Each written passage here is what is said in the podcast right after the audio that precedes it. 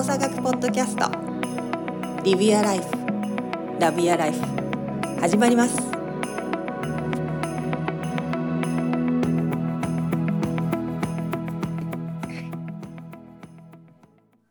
はい皆さんこんにちは。今日も動作学ポッドキャストスタートいたします。本日もサンディエゴより川尻龍。日本のどこかから大下太一、そして京都より山本邦子でお届けいたします。お二人ともお元気でしょうか？はい、元気でやっております。元気です。はい、ということで、久しぶりの収録だったんですけども、タイトルコールを3回目にしてようやくちゃんと言えたという、ね、人間、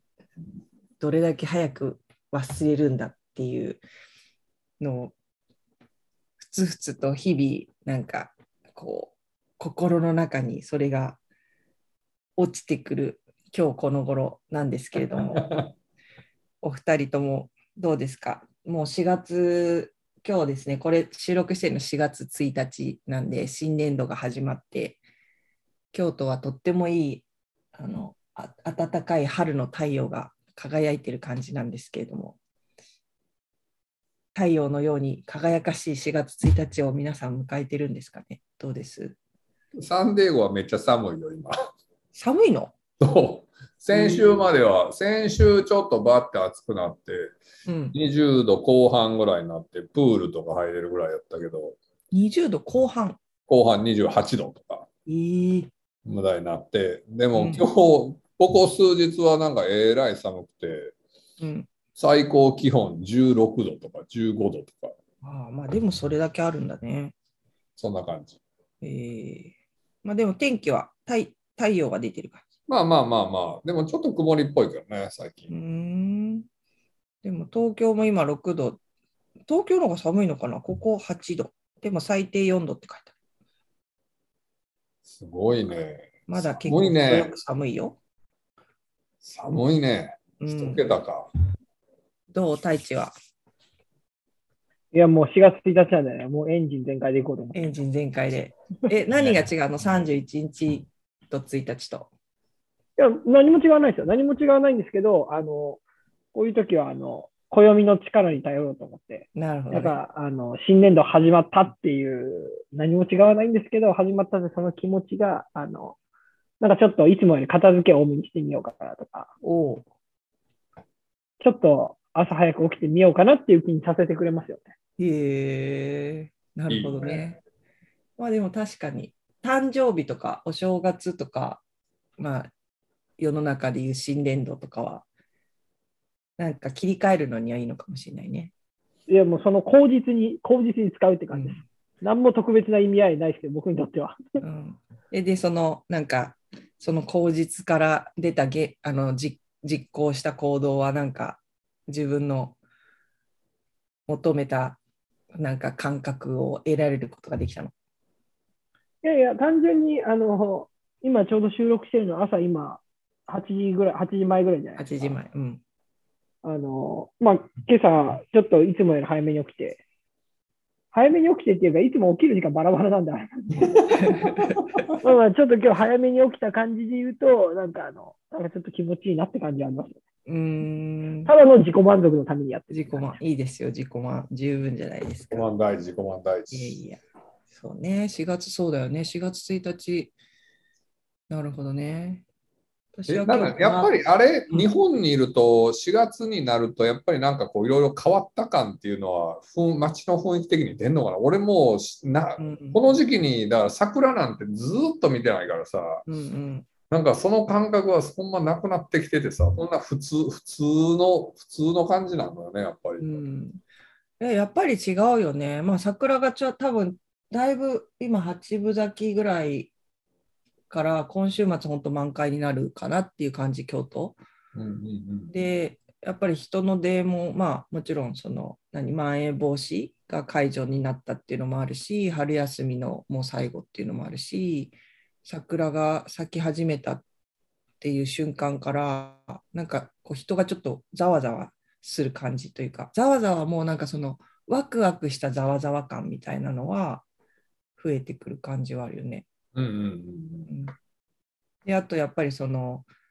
新しい生活がスタートする人も多い。じゃあ子供が学校が、ね、あの始まるとか、はいはいはいはい、自分も仕事が始まるとか。で私たち大人になると多分あんまり変化ってないけど子供だと学年が変わるとクラスが変わったりとかもするじゃん。だそれにやっぱ親御さんとか大人も同じようにこうちょっとその緊張感みたいなのもあるから全体で言うとやっぱり4月1日って何か切り替えの空気感っていうのは大きい気がするよね。まあそりゃそうよね。電車のね、あの満員電車感がやばいし。あ、そう、違う。なるほどね。人が多い。うん、人多いと思いますね。って言って、僕、あの、4年ぶりに日本で迎える春なんですけど。あ、そう。本当に、そんな感じ？だから、だから、なんていうんですかね、あの、今、今っていうか、まだなったばっかり、4月1日になったばっかりなんで、それを今回まだ体験してないですけど、僕の今までの印象は、4月といえば、電車がめっちゃ混むイメージですけどね。確かに。みんなだんだん、あれ、なんで？時間が変わるから、みんな最初早く行っていろんな手続きとかするから早く行くってこと？だんだん減っていくじゃん、人が。あ僕あの、大学の授業と一緒で、あの、なんていうんですか、最初頑張ってたけど、もういいやって言って、減ってく、減ってくようなイメージでいたんで、まあでも、なんですかね、あの会社に行く人がそうなるわけないじゃないですか。うん、なそんなになるわけないんで、なんでだろうなって今は確かに思いましたね。うん、なんかか、あれなんだろうね、最初のうちは早めに行って、準備に時間とか、なんかいろんな手続きとかがあるけど、それがなくなると遅くなっていくんだろうね。なんか、ただまあ、時間帯に固まるのかな？で、ばらけてくるのかな、みんな。そうなのかな。僕の周りもでもリモートワーク増えてきたんで、もしかしたら今年はそんなことないのかもしれないそうだよね、うん、私の周りもまだ週に2回はあ、週に2回しか会社に行かないっていう人結構多い。京都でも。家リフォームした人多いだから。お本当仕事部屋ちゃんと作ったっていう人。はいはい。えー、そうなんだ。まあ、確かにね、お家で仕事するってなるともう、整えないことにはちょっとやりづらいよね。うん、まあ、でも、どんな2022年の4月になるか、まあ、それはそれで楽しみだね。はい、ということで、えっ、ー、とですね、ポッドキャストの配信のところに、えー、皆様からのなんか何？トピックのリクエストとかがあったら、書き込みお願いしますっていうのがついてるので、ぜひぜひあの皆様からのリクエストをお待ちしてるんですけれども、そこにまた書き込みをしていただいた方がおりまして、今日はその方の書き込みからのトピックのお話をしていきたいなと思っています。えっ、ー、と、まあ、テーマとしては後回しっていうことについてなんか聞いてみたいっていうことなんですけれども、うん、書いていただいたところの一部をちょっと読ませていただくと、えー、事故の前進するときに起こる後回しっていうのがあると思うんですけども、その自分自身が何か前進をしようとしているときに、でもついつい後回しにしてしまうっていうこと。でそれがあのそういうことが起こらないように私たち3人がしていることとかその考えていることがあったら聞きたいということなんですけれどもどうでしょう？後回し。これはあれよね、そのやらなあかんことがあるのに、まあまあまあ、えっかとか、まあ、もうちょっと後でええやって言って、今まあできること、できるっちゃできるけど、まあ後回しにしちゃうっていうことよね。うん、と思う、うん、この質問の意図は。いや、もうこれね、もう何なる、もう、あの、あるよねとしか言いようがないっていうか、なんか、やっちゃうよねっていう、もう、もうね、という感想そんなのばっかりだよね。でもなんかこう、なんだろう、ここの質問の背景にあるのは、多分後回しをしてることが良くない的なイメージなのかなっていう気気がするんだけど。まあまあ、そうやね。それはそうでしょう。うん、後回しはしない方がいいよねっていう気持ちもあるのかなってちょっと思ったんだけど、うんうん、その自分が後回しすることによってなんかそうやってやっぱ自分はダメだなみたいに思ったりとかするの？あいやそれはないかな。でっていうのはあのやっぱり期日があるものの時は、うん、やっぱそこまでには仕上げるやんかやっぱり。なるほどね。ただそのもうちょっと早くやっとけもうちょっとクオリティ高かったなとか思うことはあったりとかそういう時は、うん、ああもうちょっとゆっくり最初からやれたらもうちょっといろいろ寝れたなって思ったりはするけどって言うてもやっぱりギリギリなんだよね毎回。うんまあ、それはあれだよねだからその今取り組んでることとか今、えーとやっているものの、まあ、作業的な部分での後回しって感じね。そうかな、そうかな。うん、自分が抱えてる案件というか。そうそうそうそうそうでの後回しが来週期日だから、まあ、期日まではやるけど、まあ、今週やっといたら楽に終われたかったりや楽に終われたりもっと良いものができたかもしれないけど結局週頭まで待っちゃったみたいな状況だったね。うん、まあ、そういう意味では、だから俺は第三者に期日の約束をするっていうのは、あえてしてる時はある。うん。それはまあ大事だよね。なんか、なんか後回しも多分2つこ、この話、この方の、えー、と書き込みを読んでて思ったの。は、後回しも 2, 2つのなんかレベルでの話ができるのかなと思ってて、今、リュウ君が言ってくれたみたいに、いわゆる自分が今取り組んでいることとか、うんうん、えー、まあ、持ってる案件の、うんうん、に対してのこう自分の取り組みの後回しっていうのと、あとはまあ自分がこうなりたいっていう自分がいて、でそのこうなりたいって自分に近づくためにはきっと今こういう勉強した方がいいなとかこういうところに行った方がいいなとかこんな人に会ったらいいなとかっていうあの日々こういうことを積み重ねた先にそういう自分がなりたい自分になれるなっていうことは思ってるんだけどそれを後回しにしてしまうっていうその長期的なこありたい自分なりたい自分っていうところへの取り組みの後回しっていうのとなんか2つあるような気がしてて。なるほど確かに。でその前前者だよね。いわゆるその今抱えてる案件とか今やった方、今やる、えーと、ものの後回しっていうのはまあ日々みんなやってるじゃん。私も後回しにすることも多々あるし、ただその、なんだろう、後回しをする、しないようにするのは今、リュウク言ってくれたように、人とのね、期日を決めたりとか、私がよくやるのは、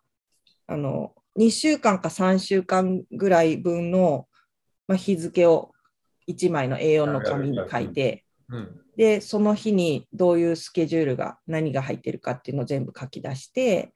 で、まあ、2週間後にセミナーやりますとか、2週間後に、えー、どこどこの会社さんとの打ち合わせがありますとかってなったら、そこで何が必要かをイメージして、でそれをやるためにどれぐらいの時間が必要かっていうのをこう全てのスケジュールの中の空白を把握してでここにこういう隙間時間があるからここでは何時間ぐらいそのそれに取り組める時間があるなっていうのを結構3週間ぐらい先分ぐらいまでだいたい想像してでもうここにしかこれをやる時間がないっていうのを自分の中でもうそこで決めちゃう。そこを逃すと、その時間を取れる余白がないから、そこでやるしかないなっていうふうにすることで、まあ、後回しを回避するっていうのは、だいぶ長い何年か間はそういう感じ。まあ、それでも後回しになること。期日が曖昧なものは後回しになる。いやそれは本当、なんか前先のまでのスケジュールを見て何をいつまでにせなあかんの整理をすると、うん、あの見えてくるっていうのも本当そうよ、で、うん、もうやっべえって思うこともいっぱいあるし。なんか余白の余白？だから空いてる時間の把握をすることが先かなって私は思う。うん、後回しをにしないために。確かに。太一は？そうですね。僕も後回しにしかしない人間なんでね。いやいや、あの、すごく、あの、なんていうんですかね、あの、共感しますね。まず、あの、後回しにしちゃうからと思って。だから僕もあれですね、あの、予定を決める、約束するとかっていう方法を取ることによって、あの極力、後回しにしないっていう、後回しに、そうですね、後回しにしないっていう経験をするようにしてるというか、うん、感じですね。で、まあでも、あの、まず大前提として、その、人ってできなかったことに目を向けると思うんですよ。うん、で、絶対できなかったことっていうのはすごく印象に残りやすいと思うんで、うん、あの、何やったところで、その後回しにしたとか、できなかったっていうえー、考えに至ると思うんですよね。うん、なんかもうネガティブなことがあるとできなかったとか後回しにしたっていう方にフォーカスしちゃうっていうところが絶対あると思うんで、あのー、まあ誰でもそういう経験はするんじゃないかなっていうところと、それはもう人の性質だから、あのー、まあしゃあないよねっていう前提の中で、えであ前提を持っておいた方がいいんじゃないかなっていうふうには個人的には思いますね。うん、後回しになるというのは、まあ、当たり前に起こり得ることであると。だと思います。そういうもん、うん、そういうもんじゃんって。だからこそ、それにあの打ち勝ったときは、あの自己満か自己満がすごいですよね。ああ、俺やったったで。そう、やったったで。だからそれでうまく生きれるかなっていうふうに思うんで。なるほどね。うん、あまあ、でもその作業的なというかその今現在進行形の取り組みに対しての後回しがこう逆噴射する時ってあるじゃん。あの言葉のあの説明が下手くそだけどあの後回しをしすぎてそれがあまりにも蓄積しちゃうとどこから次手つけていいか分かんなくて結局なんか何もできないままフリーズしちゃうみたいな。おあでもそれはもう僕はもうすっきりで、うん、あの自分の能力が足りないっていうふうに判断しちゃうんで、えー、要はあのいついつまでにこれとこれとこれをしなきゃいけないでこれはできるだろうと思って僕ら予定を組むわけじゃないですか。うん、でそれがうまくいかなかったわけじゃないですか。うん、じゃあ人との約束があってと思う、全部あの自分だけの話じゃなくて、人との関係性もそうだと思うんですけど、それができなかったっていうのは、もう能力が足りなかった。自分の、その、自分はできると思ってたのにできなかったわけなんで、なるほど。能力が足らなかった、自分の能力を、あの、えー、悪い意味で見誤ってたってことだと思うんで、うんうん、それはもう素直に認めるしかないかなと思います、え、そこからどうやって立ち直るの？えー、自分はできない、できないんだっていうふうに思って、仕事のあ量だとか、その何か取り組まなきゃいけないっていうものの量を減らすっていうことと、あとは、それがずっと続くと、要は自分ができたものが、できたと感じれるものが少ないわけじゃないですか。うん、日々できなかった、できなかった、できなかったっていうふうになると思うんで、うん、まあそういう時こそ、えー、掃除でもして、あの、一つ成功体験です。綺麗になったっていう成功体験を一つするだけで、全然違うのかなと個人的に達成感、一つの何かやったという達成感をそこで経験すると。そうですね。で僕はもうさっき言ったように、あとは総じて、そのそういう状況になったときは、もう自分の能力不足だと。うんなるほど。でも、その自分に能力がないっていうところにフォーカスがいっちゃう人も多い気がするんだけど、そうすると。そうあでもでもそれって家庭じゃないですか。自分に能力がなかったで終わっちゃったらもうそれやばい、やばいというか、もう何も変わらないと思うんで、うん、で、能力がなかったからじゃあどうするっていう次のところで、まあ僕はさっき言ったように、一つの小さな成功体験をするっていうところと、あとは、あの、ちょっと自分ができると過信しちゃってるところがあるから、うん、それは、あの、量で調整するっていうところ。ちょっとコントロールすると。そうですね。ああ、なるほどね。そっかそっか。確かに。はもうあの夢見ちゃうっていうタイプで、あの、イーロン・マスクとか、もう一人でいろんなこと成し遂げちゃってる人たちいるわけじゃないですか、スーパーな人たち。うん、まあそういう人たちの、あのー、なんていうんですかね、えー、何やってんのかなっていうのをちょっとあのニュースとかで見て、うん、すげえな、やっぱすげえなって思って、あの、うん、また果敢に挑むか。なるほどね。そこにインスパイアされて、そうです。なんか俺もできちゃう気がする感を得ると。いや、できちゃう気がする感は得ないんですけど、できないでね。できないんでできちゃう気がする感は得ないんですけど、夢見つつ、よし、もう一回頑張ってみようっていう。なるほどね。こんなん全然彼らからすると大したことねえわって思っちゃう、ね、あまあ、でも結局は自分がその取り組みをスタートしないことには後回しがなくなることはないもんね。そうですね。うん、だからするもんだから、あのじゃあどうすればそれしないように済むかっていうところを、うん、まあ、一つずつ人によって合う合わない合うと思う試してみる、うん、確かに。結構、私はそのさっき言ったように書き出す。あのスケジュールを書き出して必要なものを想像して余白を見つけてここでこれをやっといた方がいいっていうのを自分の中であの大体のスケジュール感を決めるでもちろんその通りにいかないこともあるからプラン B とかもなんとなく想像は入れとくんだけど他になんかいや自分がやってることある。後回しを予防する策として。今のその業務的なところ、仕事の業務的なところでまずは。っていうと、俺はもうその書き出してやるのと、うん、もうそのあえてもう誰かに約束して期日を設定していっていくっていうしかやってないかな。うん、もう基本その2つかな。うん、隊長僕最初言ったようにもう諦めてるんで。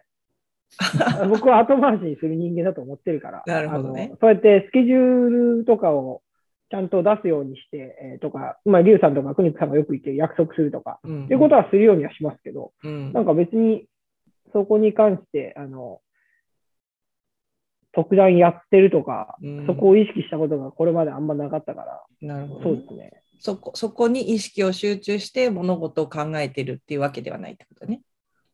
そうそこのそこにそこを考えたことあんまなかった、後回しをしないようにっていうところの意識ではなくて後回しは起こり起こってしまうことであるっていう前提のもと、まあ、でも自分が今あるものをどうやるかっていうところに意識を向けていくと。そうですね。あと、昔から、あの、親父とかに、お前はすぐ後回しにするとかって、いろんなこと後回しにするって言われてきたんで、んなんかもうそういうもんだって思っちゃいますよね。自分の性質として。性質の一つとしてね。うん、なるほどね。まあ、だからそこら辺はなんとなく似たようなあのみんな考え方なのかなと。でじゃあなんかそのもっと長期的スパンとしてというか自分のなりたいなりたい自分なのかなり自分がこうやりたい仕事に向かっての取り組みなのか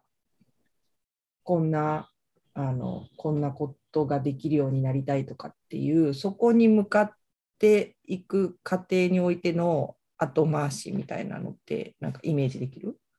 いやもうイメージできるどころかもうしまくってるもんそんなもん。あもう。でその中で後回しに結構しちゃってるなって思う方思ってる方。まあまあ、なんやろう、思ってるし、ややらなあかんな、要するに、かんねとやらなあかんなと思いながらできてないこといっぱいあるなってことや、うん、そのやらなあかんなっていうのと、やらなくて、まあ、今はやらなくていいかなっていうところには線引きって何かあるの？えっ、ー、と、ないな。基本的にやらなあかんのはやらなあかんでずっとあんねんけど、うん、このやれなかったことに対して、わ俺あかんなってならへんから。ああ、なるほど。うん。なれへんもんやれへんもんね。ずずっとやらなあかんなやりたいなと思い続けてるだけでやれなかったことに対してわやれなかった俺ダメやっていうふうにはなあんまならへん。例えばそれはななんでだと思う？なんでなんやろな。しゃあないや忙しいしっていう開き直り。まあ、ある種太一が言った、まあ、後回しをするなるなるしゃあないってっていうそういうところかなと思うけど。だってだからって言って、なんやろ、自分が人生の時間を無駄にしてるとは思わへんから。なるほど。うん。その他にやることで例えばって言うてもじゃあ YouTube 見ないんですかっていや見ることあるよパレード Z 見てるよみたいな時だって だからってそれを無駄な時間とは思わないので、うん、そういう意味ではだからなんかそうそういうところはあるかなもともと。太一は？僕はこれに関してもそうですね、さっきと一緒で、うん、えっと、一緒な感じですかね。うん。まあ、あとは、なんですかね、後回しにしたっていうよりも、あの、さっき話したように、あの、自分の能力がなくてできなかったっていうふうに捉えてた、捉えてるんで、要は、あの、本当に見誤ってたっていうふうに捉えてるんで、自分の能力を。うん。だからまあ、あの、確かに話してると、今話してて思ったのは、結果としていろんなことが後回しになっちゃったとなるわけじゃないですか、そんなことにって。まあ、そういう、あれ、そういう視点で捉えても、やっぱり能力不足だなっていうふうには思ってるんですね。なんで、あの、ダメだ、ダメだっていうふうにやって、うん、映画でも一本見ようってなって、えー、映画一本見て、よし、頑張ろうって。ドッカンドッカン系な。そう、ドッカンドッカン系。で、もう昨日ちょうどね、ニュース見てたら、もう僕の師匠と仰ぐブルース・ウィリスさんが、はいはい、引退しちゃったんですよね、昨日。俳優業。えー、失語症、失語症かなんかで。はいはいはい。詳しく、詳しく記事見てないんで、あの、うん、完全にニュースのタイトルだけ言ってますけど、なんで、もし違ったらすいません。失語症かなんかで、あの、うん、失語症って書いてあった。書いてましたよね。うん、あの、引退しちゃったんですよ。うん。そう。で、ちょっとすみません、話が脱線しちゃいましたけど、えー、あのじゃあ、あれ、ダイハード、最初から見ないと。ダイハードね、あの、イケメンな感じ出てこうへんねや。うん、なんであの、白のタンクトップなんだろうと思いますよね。確かに。ダイハード 1, 1, 1かな ?1 か2か。あれと一緒だよね。なんだっけ？えっと、裸の大将。わかるわかるんですけど、いやまあ確かにあの山下清と一緒なんですけど、そうそう、山下清さんと。あ一緒なんですけど、あのちょっとやっぱね、あのなんだなんだろうな、この違いはっていう まあまあ、もちろん映画映画のテイストが全然違うんです。もう映画のテイストが全然違うんだ。でもほらね、なんかこう、アイテムは一緒っていう。まあまさにまさに。そうね。まあでも、うん、確かに、まあ、大地の話とか聞いてて、その自分の能力が、能力を見余ったことによって後回しになったっていうふうに、まあ、例えば考えるとする。でそう考えた時に、えっとまあ、裏を返せばというか、まあ、振り返ってみてはだったと思うけど裏を返せば自分の能力が上がってくれば、えー、まあ、後回しにすることも減ってくるっていう考え方と、えー、自分の能力を見誤ら見や、ま、見誤らなければ、えー、後回しにしちゃった感も減ってくるっていうこと？いやなそそうそうやと思うけど、あの、うん、どちらにしろそれは俺は起きると思っていて。はいはい。なんでかっていうと、さっき太一も言ったように後回、後回しにするみたいなことっていうのは絶対起きるもんだと思うのよ。うん、だって能力が上がったら能力が上がったに乗じて仕事も増えたりとかやることも増えたりとかやりたいことも増えたりするわけで。うん、ってなった時になんかそうならないことっていうのは、うん、あの人間っていうのは基本的にいろんなことに興味を持つわけであって仕事もあったりしてその中で我々の時間っていうのは有限なわけであってさそうなった時に後回しにするっていうのは結局は優先順位の付け方なわけじゃない？うん、ってなった時にその優先順位が要するに埋まるというかさなくなるみたいなこと？要するにもうやることないみたいな後回しすること何もないみたいなことって絶対ないんじゃないと思ってて、うん、だからああの本当大使が最初に言ったことがもうなんかもうなんか真理な気がしてきたんだけど後回しって絶対起きるよねと。うんいうような気がするけどな。だからである前提でそれをどう捉えるかで考えた方が、なんかなくすっていうようなところっていうのはなんか非生産的な気がする。うんまあ、だから後回しが起きてると思っているものというのはいわゆる優先順位が他のものよりはそんなに高くなくて後回しになっちゃったっていうふうに考えればいい考えることができる。いやそうやと思うで。でそれを例えばある例えば仕事というところだけの基準で見るとさ、うん、なんかやらなあかんことがあるのに、えーと、なん YouTube 見ちゃったとか、うん、あとは自分を成長させるみたいな軸だけで見ると、うん、こんなちょっとないの英語勉強する時間があったのに漫画読んじゃったわみたいなことになるかもしれん。けど、でもそれをその時にチョイスするということはさある種そのそのシステム個のシステムがさ、今はちょっとリラックスしなさいっていうのを選んだというわけであってさ、それはなんかその時のあなたにはそれが最善で必要だったんじゃないっていう方が、俺は見方としては必要な気がするんやけどな。あ今の話を聞いててこの間来たお客様であの最近ここ半年ぐらいで仕事に復帰したあの方がいるんだけどでそのまあこういろいろと割と重いすごくいろいろ考え込んじゃう人だから、まあ、ちょっと心的にあのどうしても重く重くなるというかフリーズしちゃうような傾向がある人で、まあ、それがだんだん良くなってきてる。で復帰したんだけどであのまあ戻ればやっぱいろいろ課題が増えるし仕事もどんどんこう来るからあの次の依頼だったりとかっていうところに入っててきてる段階が今らしくてでその時にその今の自分の状況を知ってる人に話をしたらその自分の心のその状態に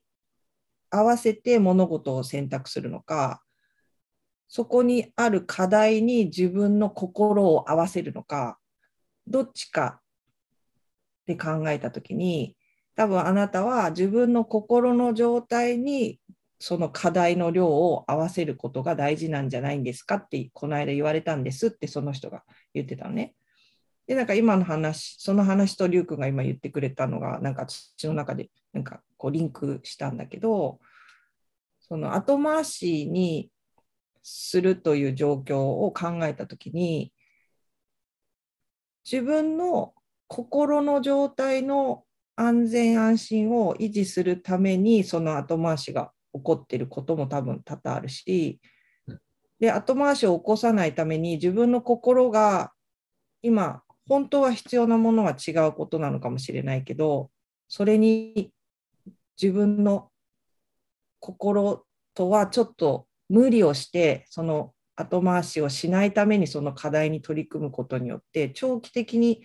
見た時にもしかしたら望ましくないことが起こることもあるかもしれないじゃん。うん、なんで、はい、その YouTube 見ちゃったりとか、ね、やんなきゃいけないけど映画見ちゃったりとかっていうのはその時の自分の心がそれを必要としてると思ってやることによってなんかポジティブに捉えられるというか私を大事にできる状況になるのかなって今